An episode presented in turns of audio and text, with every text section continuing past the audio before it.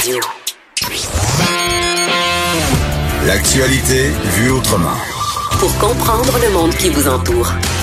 Les effronter. J'avais assez hâte qu'on se parle, Vanessa, de P.O. Baudouin. Oh mon Dieu! Hey, scandale! C'est ça que je faisais hier, Geneviève. Je suivais toutes les blagues qui se faisaient sur les réseaux sociaux sur le, le dos de ce pauvre, pauvre, pauvre influenceur pris au dépourvu. ça. Alors, pour ceux qui ne connaissent pas P.O. Baudouin, P.O. Baudouin, c'est un influenceur. Donc, c'est une personne qui gagne sa vie grâce aux médias euh, sociaux. Et euh, il officie principalement sur YouTube. Il y a aussi un compte Instagram. Euh, c'est l'ami de Marina Bastarache. Ils qui font aussi, souvent des reprises de chansons ensemble Exactement. sur leur chaîne YouTube. Ils ont parta- partagé, euh, participé à The Voice Oui. le pendant euh, français. Hein, vous l'aurez deviné sans doute de la voix. Donc, ils font beaucoup parler d'eux. Et euh, pour ceux qui se questionnent sur ce fameux métier d'influenceur, sachez que quand vous avez un certain nombre d'abonnés, euh, soit sur YouTube, soit sur Instagram, euh, les compagnies, en fait, différentes compagnies, a différents établissements aussi. Ça peut être des restaurants, des hôtels, ça peut être aussi des compagnies aériennes. Euh, ils vont offrir à ces gens-là, à ces personnes-là, euh, des cadeaux. Euh, ça peut être euh, un voyage gratuit, ça peut être des repas gratuits au restaurant. Euh, et dans le cas de P.O. Baudouin, dans le cas qui nous intéresse, euh, le scandale est lié à des cartes cadeaux. Euh, parce que c'est une façon très efficace pour les compagnies euh, de rémunérer ces gens-là. Et euh, c'est assez douteux ça. On va en reparler tantôt euh, Vanessa de- du petit problème qu'on a avec les cartes cadeaux euh, versus les influenceurs. Mais sachez que ces gens-là reçoivent des produits physiques et beaucoup de cartes cadeaux. Et là hier euh, notre bon ami P.O. Baudouin a pris un taxi et euh, il s'est fait voler son portefeuille en voyage Un le voyage à Ibiza, le pauvre. Je sais un pas voyage euh, que probablement toutes dépenses payées. Exact. Donc c'est oh, c'est dommage pour lui. Mais ces gens-là, euh, j'aime pas ta condescendance, Ah. Vanessa, en ce moment, parce que euh, ce sont des véhicules publicitaires. Ils ne s'en cachent pas. C'est une nouvelle façon qu'ont les entreprises. C'est un vrai star system en fait. Oui, de faire de la publicité. Et ces gens-là travaillent très fort pour faire du contenu. Euh, même si on a l'impression qu'ils parlent de rien, là, qu'ils parlent de leur quotidien, puis qu'ils parlent de comment se faire une toast avec leur nouveau toaster, là, t'essaieras de faire ça sur YouTube puis de te ramasser un million d'abonnés. C'est quand même difficile. Euh, puis je tannée un peu qu'on soit condescendant avec les influenceurs parce que je considère que c'est un vrai métier. Puis je trouve que les médias, souvent, on a une attitude un peu hautaine envers eux parce qu'on a l'impression que nous, on est un vrai média, alors qu'on devrait plutôt regarder qu'est-ce qu'ils se font parce que visiblement, Ça marche. il y a un très gros public pour ça. Absolument. Donc, c'est la fin toi. de mon, mon éditorial sur les influenceurs ne sont pas si vides et stupides qu'on pense. C'est pas ça que je dis, mais il y en a certains qui sont plus intéressants que d'autres. C'est surtout mais- ça mon Ben point. oui, en fait. ben, en fait, il y en a certains qui te visent comme public cible, puis il y en a d'autres qui visent un autre public qui puis ça t'intéresse pas, puis c'est normal. Euh, Il y a des personnes qui basent leur vie entière sur faire des tutoriels de make-up. Sûrement que ça t'intéresse. J'adore ça. C'est ça, mais moi, ça m'intéresse pas. Ah ouais. Je. Je l'aurais jamais deviné. Je sais. Moi, ce qui m'intéresse, c'est le, le Art Store de, de Emma Verdé. Genre, je trouve ça le fun de regarder tous ces petits bibelots. Anyways. Mais voilà. P.O. Baudouin embarque dans un taxi. Il s'est fait voler son argent, euh, son portefeuille en voyage. Et là, il n'y a pas de mode de paiement. Et il tente de payer euh, son taxi avec une carte cadeau Visa. De 250 dollars se plaît-il à marteler dans sa story Ben, c'est parce qu'il veut Instagram? c'est parce qu'il veut dire qu'il y a du euh, qu'il y a de l'argent pour payer. Et là, tu me coupes l'herbe sur pied, Vanessa.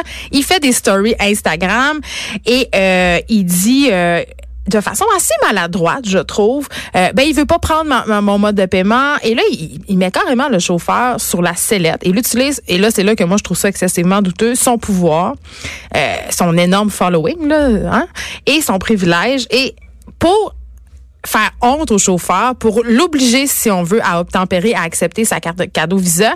Et il montre son visage, on le voit, on entend la voix du répartiteur. Et ça, j'ai trouvé ça de la part de P.O. Baudouin. J'ai trouvé que c'était un grand manque d'élégance. J'ai trouvé que c'était raciste. J'ai trouvé que c'était classiste. Tous les mots en ist, j'ai trouvé ça.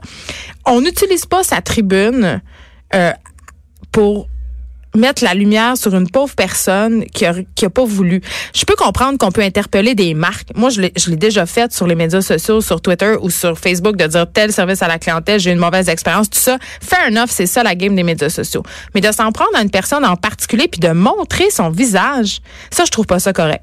On se rappelle que P.O. Baudouin a plus de 50 000 abonnés Oui, oui. sur son compte Instagram. Donc, c'est 50 000 personnes qui ont pu voir, en fait, tout cet échange-là musclé entre P.O. et le chauffeur de taxi. Là, en plus des autres personnes qui ont eu vent de ça dans les Ben médias qui sont allées voir les viral, stories. Ça a été là, viral. Et l'affaire, c'est que c'est juste quelqu'un qui essaie de gagner sa vie au quotidien, qui lui doit sortir tous les matins dans une industrie qui vaut plus grand chose, on va se le dire, puis qui, oui, va tenir son bout pour avoir son 8 de course. On se rappelle que P.O. Baudouin parlait de, de, de la course qui valait euh, qui valait 8 dollars. Son 8 dollars, il aurait pu le marcher. Honnêtement, Geneviève, là, c'est ce qui m'a choqué. Mais attends, mais là, vraiment- attends. Moi, c'est ça qui me. c'est là- le privilège Je comprends. étalé. Là. Ah ben oui, mais ça, c'est clair. Là, on est d'accord là-dessus. Mais il y a une affaire, une petite affaire qui me gosse dans cette histoire-là. C'est que euh, je comprends pas pourquoi le chauffeur de taxi refuse de prendre la visa cadeau. Parce qu'on s'est renseigné, on a regardé les cartes Visa prépayées, parce que c'est une carte prépayée dont il s'agit, une carte cadeau. Euh, ils sont acceptés partout où Visa est accepté. Et normalement, dans les taxis à Montréal, tous les taxis sont munis de terminaux. Tous les taxis. Donc, je ne comprends pas, je ne comprends pas comment ça se peut qu'un chauffeur de taxi puisse ne pas accepter ce mode de paiement-là. Je le comprends pas. Moi, c'est ça mon questionnement. Puis ça encourage encore une fois les gens à avoir une mauvaise perception des taxis, à prendre des Uber, à prendre des Théo qui n'existent plus maintenant. Mais c'est ça qui, non, mais c'est ça qui encourageait les gens quand même à les prendre. C'est-à-dire que tu rentres ta carte de crédit, tu payes, t'as pas d'interaction de paiement avec le chauffeur, c'est pas compliqué. Tu sais, Mais je pense que le chauffeur, il n'y a pas de garantie qu'il y a de quoi sur la carte de, de cadeau. Oui, Évidemment, il peut, la- il peut essayer de la passer. Geneviève, je comprends, mais pour avoir entendu tellement d'histoires, parce que moi, j'ai pris des taxis pendant longtemps, jusqu'à tout dernièrement, je continuais d'utiliser les taxis malgré la popularité du mais là, tu les prends plus? ben, en fait, c'est qu'on m'a fait un jeune de, de 18 ans, l'ami de mon frère, parce que je disais, moi, je continue à prendre des taxis parce que c'est une industrie qui, qui emploie beaucoup de gens de ma communauté, qui, qui emploie beaucoup euh, d'immigrants de première génération pour lesquels il n'y a pas de possibilité de réinsertion sociale ailleurs. Tant pour toi. Pour moi, d'un point de vue de valeur, je refusais de donner mon argent à une compagnie qui est basée au- euh, à Amsterdam et qui va garocher tout son argent dans les paradis fiscaux. Ça nous revient pas en tant qu'utilisateur, en tant que consommateur, en tant que contribuable, l'argent qu'on dépense dans des compagnies comme Uber. Ça s'en va tout dans des paradis fiscaux. Alors que l'industrie du taxi était réglementée par le gouvernement du Québec, il y avait une sorte de réinvestissement. Donc, ça me fendait le cœur. Mais ce jeune-là, euh, beaucoup plus jeune que moi, 10 ans de moins, m'a fait remarquer qu'il y avait beaucoup d'immigrants qui maintenant avaient des permis Uber, Ça, en c'est fait, vrai. qui se tournaient vers Uber parce que c'était une façon de faire de l'argent, de joindre les deux bouts. Et j'ai essayé, j'ai téléchargé l'application et ça s'est avéré, en fait. J'ai rencontré des gens formidables. Parce que moi, j'aime bien jaser avec les chauffeurs de taxi Ben, et aussi. maintenant les chauffeurs d'Uber. J'ai découvert des gens, par exemple, une femme. Ma première, ma première expérience, c'était avec une femme qui avait décidé de retourner aux études parce qu'elle n'arrivait pas à monter euh, d'échelon dans l'entreprise dans laquelle elle travaillait parce qu'elle avait pas les diplômes. Elle voyait des gens plus qualifiés qu'elle, qui avaient des diplômes, mais qui avaient moins d'expérience qu'elle, passer devant elle. Donc, elle est retournée aux études, puis elle était mère de, elle est mère de deux enfants. Et la seule façon pour elle d'avoir un, un horaire flexible qui lui permettait de travailler, d'aller à l'école, puis de torcher ses enfants, c'était de devenir chauffeuse Uber. Parce que ça lui permet de faire son horaire. Tu sais, donc, j'ai trouvé que, OK, il y a quelque chose, il y a quelque chose là. Donc, ça a enlevé un peu, ça a contribué à gommer mes préjugés sur Uber, tu sais. Ben c'est ça. Donc là, toi, tu vois ça d'un bonhomme, la, la réforme de l'industrie du taxi. Là, Bon. parce que là, non, parce que là, on sait quand même que euh, ça, euh, ça va être fini. Il va y avoir l'abolition du système de quotas qui protégeait jusqu'à maintenant justement cette industrie du taxi-là. Uber va avoir le droit d'officier euh, partout.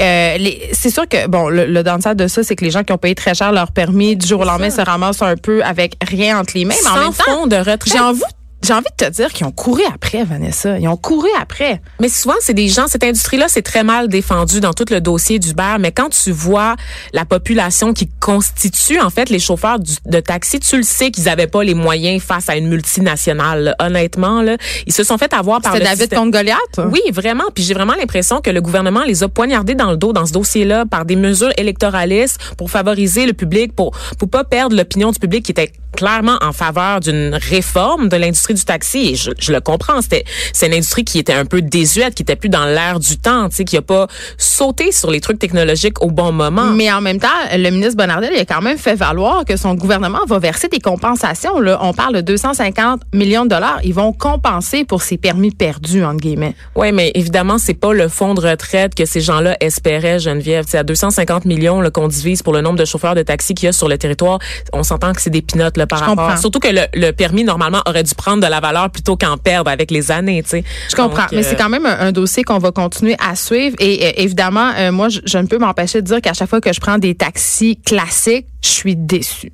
À chaque fois. Mais t'en fais pas une story Instagram pour humilier ces personnes-là parce que tu comprends que l'industrie, c'est pas les individus. Exactement. Donc, euh, pas bravo, P.O. Baudouin, euh, pour euh, cette sortie sur Instagram, mais quand même, ça pose des questions. J'ai vraiment envie de savoir euh, c'était quoi le problème avec cette visa carte cadeau. Tu sais, pourquoi elle a pas été acceptée dans ce taxi-là? J'aurais, j'aurais vraiment envie de, de gens connaître. euh, qui, qui font des courses sans payer, qui sortent du taxi puis qui reviennent jamais. Tu sais, t'entends Ouais, toutes sortes d'histoires. Pourquoi il a pas demandé un lift à un de ses 50 000 abonnés sur Instagram? Hein, on, dirait mon père. Euh, on passe à un autre sujet très différent. On se déplace du côté de la France, euh, Vanessa. On sait que la France est passée à l'histoire en 2004 en adoptant une loi qui encadrait le port du voile dans les écoles. Absolument. Et c'était un coup de tonnerre à l'époque, Geneviève, dans les sociétés occidentales en général. À chaque fois qu'on en reparle, je me sens mal. À chaque fois. Ah ouais, ben c'est parce que c'est- Ben. c'est le modèle la laïcité à la française. pas la laïcité, c'est l'assimilation. Je Ben. veux dire, je vois pas en quoi c'est de l'intégration que d'abolir le voile à l'école. La. France, c'est toujours targué d'assimiler. hein. Euh, le, le gouvernement français, l'État français n'a jamais hésité à utiliser le mot assimilation pour parler de ses politiques en matière d'immigration sur son territoire. Le, le modèle de la laïcité à la française devient un modèle d'intégration célébré par les uns, on le sait, vilipendé par les autres. 15 ans plus tard, on est à l'heure des bilans. Qu'est-ce qu'il faut retenir de l'expérience française, Geneviève? La réponse se trouve peut-être au cœur d'une étude de l'université Stanford, euh, une étude menée sur plusieurs années qui a été publiée en janvier dernier, mais qui est un petit peu passée sous le radar. C'est étonnant tout de même parce que de mémoire, c'est pas mal la première fois qu'on examine les conséquences de la loi sur une aussi longue période. On a un bon échantillon ici avec des femmes qui sont nées en France et qui ont vécu de plein fouet l'adoption de la loi et les autres qui ont échappé parce que ça fait 15 ans que ça a été adopté. Donc, il y a des jeunes filles qui sont passées à travers le système euh, comme tel. Et là, il faudrait revenir quand même sur la loi parce que pour ceux qui ne savent pas, cette loi-là qui a été adoptée en mars 2004 sur les signes religieux dans les écoles stipule que le port de signes, ou de tenues euh, par lesquels les élèves manifestent ostentatoirement, ça dit-tu quelque chose, les signes ostentatoires, Geneviève? Vaguement, Oh, vaguement. vaguement, hein? Euh, à une appartenance religieuse comme le voile islamique, euh, la kippa ou une croix de dimension assez excessive est interdite. Cette interdiction s'applique également au personnel des établissements scolaires. En revanche, la loi permet pas euh, remet pas en cause le droit des étudiants de porter des signes religieux discrets, là. donc une main de Fatima, une petite croix de David. c'est juste le voile le problème. Ben, évidemment. Parce que euh, c'est ostentatoire. c'est ostentatoire. C'est too tu y much. penses, puis évidemment, c'est c'est les femmes voilées qui ont été les premières visées par cette loi-là. Évidemment, c'était censé encadrer tous les signes religieux, mais évidemment. Si on se fie euh, à l'historique d'immigration en France, on comprend que les femmes musulmanes sont particulièrement euh, visées, beaucoup plus que les gens qui portent un turban sikh, par exemple. Ça, c'est juste sur les données Qui est d'immigration. tout autant ostentatoire, précisons-le. hein. dont on parle jamais étrangement. Donc, Ça ne euh, nous dérange pas le turban sikh, Vanessa? ben, Ben, en même temps, on dit que ça nous dérange pas, mais il y a quand même eu des commentaires sur euh, cette fameuse, sur le fameux turban de Jack, Jack Meat. Exactement. Ouais, exact. Euh, les gens sont comme pas prêts à le laisser officier tant que ça dans des on postes. parle de la kippa. Ah non, pas encore. le couteau, de la kippa, le hein? couteau dangereux? Oui, aussi. Non, non, le kirpan. Ah, le kirpan. Ah, et le la, kirpan. la kippa, c'est quoi, C'est Vanessa? le petit cercle que portent les personnes juives, les hommes juifs, en fait. Ah, c'est vrai. Ouais, c'est ça. ça Moi qui ai c'est- étudié en sciences c'est honte à là. Ça- Ben aussi, ça- non, c'est mais très dérangeant, là. Pour Oh, oh, vrai, oh. tu sais, je veux dire, si on, si on abolit le voile puis si on considère le voile, euh, le hijab comme un signe ostentatoire, évidemment, euh, le turban, la kippa et tous ces autres euh, morceaux qu'on se met sur soi devraient être considérés de la même façon. Ben oui, c'est ça, c'est ça le but de la loi. Mais Ça te fait parler aigu. Oui, étrangement, ça marche pas tout le temps. Euh, la loi de, 2000 de 2004 s'applique juste à l'école, hein, en passant au collège et au lycée, mais pas à l'université et dans les autres établissements d'études supérieures. Ben parce que les gens sont adultes. Je pense qu'au niveau de la loi, à l'époque, ce qu'on voulait, c'était éviter que les jeunes filles se retrouvent endoctrinées par les mauvaises religions et qu'à l'âge adulte, ben elles soient complètement assimilées à la société française. Donc normalement, ces filles-là ne devraient pas remettre le voile au terme de leurs études secondaires. Puis est-ce qu'on sait, puis là, t'as peut-être pas la réponse, là, mais est-ce qu'on sait s'il y a des femmes qui font le choix de reporter le voile rendu à l'âge adulte? On n'a pas ces statistiques-là dans l'étude, évidemment, parce que, bon, c'est des cas types. Par contre, on a d'autres conclusions qui sont fort intéressantes. Il faut euh, que je rappelle, Geneviève, parce que là, il y a beaucoup de gens qui se mélangent là, quant aux lois en France, tout ça. C'est dur un peu de s'y retrouver parce qu'il n'y a aucune loi qui interdit le port de signes religieux dans l'espace public. Euh, C'est seulement que- les écoles. c'est autre que les établissements scolaires, exactement. Puis il faut faire attention sur ce dernier point parce qu'en France, on a aussi ce qu'on appelle dans le langage courant la loi burqa. C'est une autre loi qui a été votée en 2010 qui interdit de dissimuler son visage dans l'espace public, Mais ça, notamment à l'aide d'un masque, d'une Ouais. cagoule ou d'un voile islamiste intégral. Mais- et là, c'est et là, là où- on parle de la burqa, on parle du niqab, mais attention, c'est pas le signe religieux qui est mis en cause par la loi, c'est la dissimu- dissimulation du visage qui en découle. Donc c'est pas une attaque pour assimiler le- d'un point de vue religieux, c'est pas ça la laïcité. On parle vraiment d'un règlement pour tout ce qui, qui concerne, tout ce qui couvre le visage en tant que Mais tel. tu vois, là, je suis moins dérangée. Parce Ben, que là, j'ai, tendance à trouver que, euh, puis j'en ai déjà parlé souvent, là, je trouve que la, le- la charge symbolique d'un hijab n'est vraiment pas la même Ben, qu'une burqa, qu'un niqab. Et pour vrai, euh, alors que j'ai vraiment aucun problème à ce qu'une personne qui euh, occupe euh, une fonction, c'est-à-dire dans un établissement scolaire ou même une policière, une ambulancière, une infirmière, même quelqu'un qui travaille au gouvernement, tu sais, cette personne-là veut porter son hijab, je n'ai aucun problème avec ça parce que je vois son visage. Par contre, quand je vois une femme qui porte un niqab, c'est-à-dire un grillage devant ses yeux, souvent elle porte aussi des gants. Oui. Euh, Il y a le tchador aussi. Mais le tchadar, oui, on voit quand même les yeux, Ouais. mais, mais quand on voit pas le reste du visage. Moi, quand, il, quand on voit pas le reste du visage, là, je débarque un peu. Pour ce qui est de pratiquer une- un métier qui a rapport avec la fonction publique, l'éducation. Après ça, euh, les femmes qui veulent le porter puis qui exercent pas ces fonctions-là, libre entre guillemets à elles de le faire. Ouais. Mais les condamner à rester chez elles ou elles vont juste pondre des bébés à la journée longue, c'est peut-être pas la mesure, la meilleure mesure d'intégration non plus. Je vais Mais juste le dire. moi, je, je fais juste dire que si tu exerces un métier qui a rapport avec la fonction publique, euh, tu devrais pas avoir le droit de porter quelque chose qui cache ton visage. C'est euh, un principe de sécurité de base. Oui, tu sais. oui, oui, je suis bien d'accord Mais, avec toi. mais je suis d'accord aussi avec toi pour dire que les ghettoiser ces femmes-là puis qu'empêcher les femmes de porter un hijab dans la fonction publique, c'est euh, les isoler encore plus alors que c'est pas ça qu'on veut. Si on a des valeurs d'intégration, si on a des valeurs humanistes, euh, d'ouverture, euh, ben on doit les intégrer à notre société avec, avec ce qu'elles sont, pas les obliger à renier euh, leur histoire, leur religion, leur héritage. Mais c'est ce que démon- dé- démontre l'étude, en fait, les conséquences quand euh, quand ça a été adopté. Ce qu'on ce qu'on évalue en fait, c'est qu'on se rend compte que euh, pour les personnes, pour les femmes euh, qui ont vécu de plein fouet l'adoption de cette loi-là, Geneviève, Parce que ça peut être une violence. C'est obliger une quelqu'un violence. à enlever son voile. Absolument, et ça crée un grand, grand sentiment. Ça, c'est les conclusions de l'étude, Geneviève.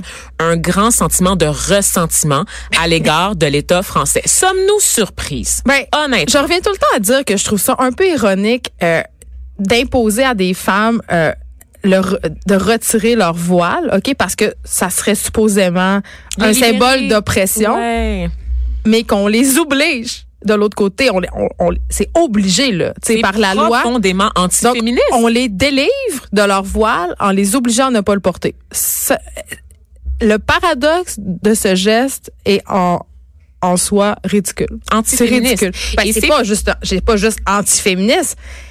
C'est ridicule. Je veux dire, Oui, on leur fait exactement ce dont quoi on veut les sauver. Exactement. Et ces femmes-là musulmanes touchées par l'interdiction là euh, vont généralement augmenter l'identification avec la nationa- nationalité de leur père Ben, plus sûr. que leur identification avec la France. Il y a une aliénation Mais comment tu as envie de faire partie d'une société qui te rejette?